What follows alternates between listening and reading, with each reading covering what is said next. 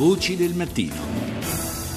Ancora buongiorno da Paolo Salerno, seconda parte di Voci del Mattino che apriamo parlando del T T I P, il trattato di liberalizzazione, di libero commercio tra Unione Europea e Stati Uniti, un trattato che incontra anche forti resistenze da parte eh, di una certa quota dell'opinione pubblica eh, europea. Ne parliamo stamani con Alberto Zoratti di Fairwatch, che è tra i promotori della campagna Stop T T I P. Buongiorno. Buongiorno a voi. Dunque, eh, questo, questa eh, trattativa, questo lungo negoziato che si svolge, si è svolto finora eh, in maniera abbastanza eh, segreta, e anche su questo ci sono state eh, notevoli polemiche. Eh, questo negoziato, dicevo, sembra segnare un pochino il passo eh, ad onta di quanto si erano eh, detti invece i leader del G sette nell'ultimo vertice che si è svolto appunto pochi giorni fa. Sì, esatto. Il, oltretutto è stata una, una risposta molto chiara da parte della società civile da una parte e degli effetti della sua pressione sul Parlamento europeo, perché proprio pochi giorni dopo il rilancio della Germania del G sette sulla necessità di chiudere il negoziato, in verità eh, c'è stata una battuta di arresto, comunque un rallentamento politico se non altro al Parlamento europeo, perché è stata rimandata la votazione su una risoluzione sul T T I P, perché avrebbe dovuto in un certo senso dare una nuova cornice negoziale ai negoziatori europei. Eh, troppo, troppe divisioni all'interno del Parlamento europeo, moltissimi emendamenti, una forte pressione dalla società civile hanno indotto i parlamentari a spostare il voto a data da destinarsi. Questo è stato una conseguenza anche di quello che sta emergendo come forte preoccupazione in mezzo ai cittadini, alle cittadine e alle associazioni su questo negoziato. Fra l'altro una battuta d'arresto è stata segnata anche per quanto riguarda quella che dovrebbe essere l'altra eh, gamba del, dell'accordo, perché anche negli Stati Uniti ci sono, eh, per motivi anche diversi magari, ma ci sono delle forti resistenze al Congresso.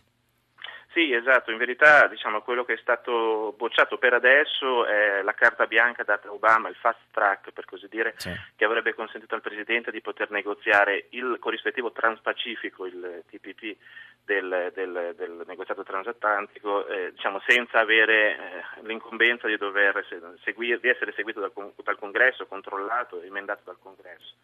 Eh, c'è da dire una cosa, che anche negli Stati Uniti si dimostra che trattati di libero scambio costruiti in questo modo, con questi obiettivi, eh, che come dire, in, in una relativa segretezza, in un'assoluta segretezza, dipende anche dai capitoli negoziali, eh, e soprattutto in conseguenza di, degli effetti che altri trattati di liberalizzazione hanno avuto a livello sociale ed ambientale, non sono più accettati. Negli Stati Uniti quello che è successo è stata una, concorda- una tempesta perfetta, diciamo, eh, per questioni interne al Partito Democratico, per questioni interne al Congresso, ma anche e soprattutto perché eh, trattati di libero scambio come NAFTA, che nel novantaquattro mh, costruì un unico mercato tra sì. Canada, Stati Uniti e Messico, ha portato impatti ambientali e soprattutto sociali sui lavoratori assolutamente non accettabili, e i sindacati si sono messi di traverso. E questo è un po', almeno in parte, quello che succede anche su questa sponda, diciamo, del, del possibile trattato transatlantico, anche se qua ci sono eh, soprattutto molte preoccupazioni eh, per quanto riguarda anche gli aspetti eh, diciamo proprio legati a, alla salute. Si è parlato molto anche delle, delle differenti normative per quanto riguarda il, la, la coltura e la produzione in particolare. Sì, esatto. Il, diciamo, la, la, la peculiarità del T T I P è che non è soltanto un normale trattato di libero scambio che affronta i dazi e diminuisce i dazi, come normalmente è successo, anche perché c'è da dire che più dell'ottanta ottantacinque per cento delle, delle, delle, delle, delle, delle dei beni e dei prodotti sono praticamente a dazio zero, ma van, va ad affrontare le cosiddette barriere non tariffarie, cioè regolamentazioni, standard, tutto quello che in un certo senso arriva a garantire, diciamo, la, la concretizzazione di diritti, del diritto alla salubrità del, del, del, del cibo, ai diritti del lavoro, ai servizi pubblici.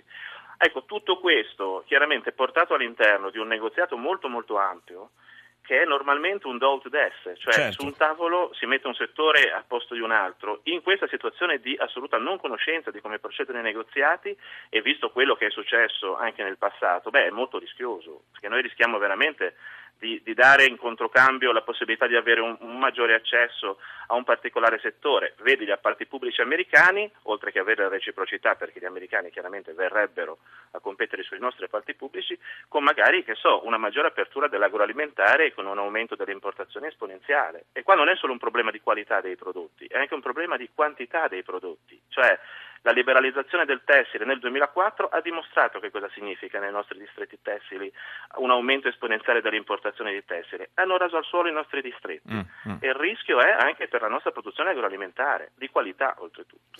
Grazie ad Alberto Zoratti di Fairwatch, eh, che fa parte, lo ricordo, della campagna Stop T T I P. Naturalmente continueremo a seguire, come abbiamo già fatto in passato, l'evolversi di questo negoziato. Grazie.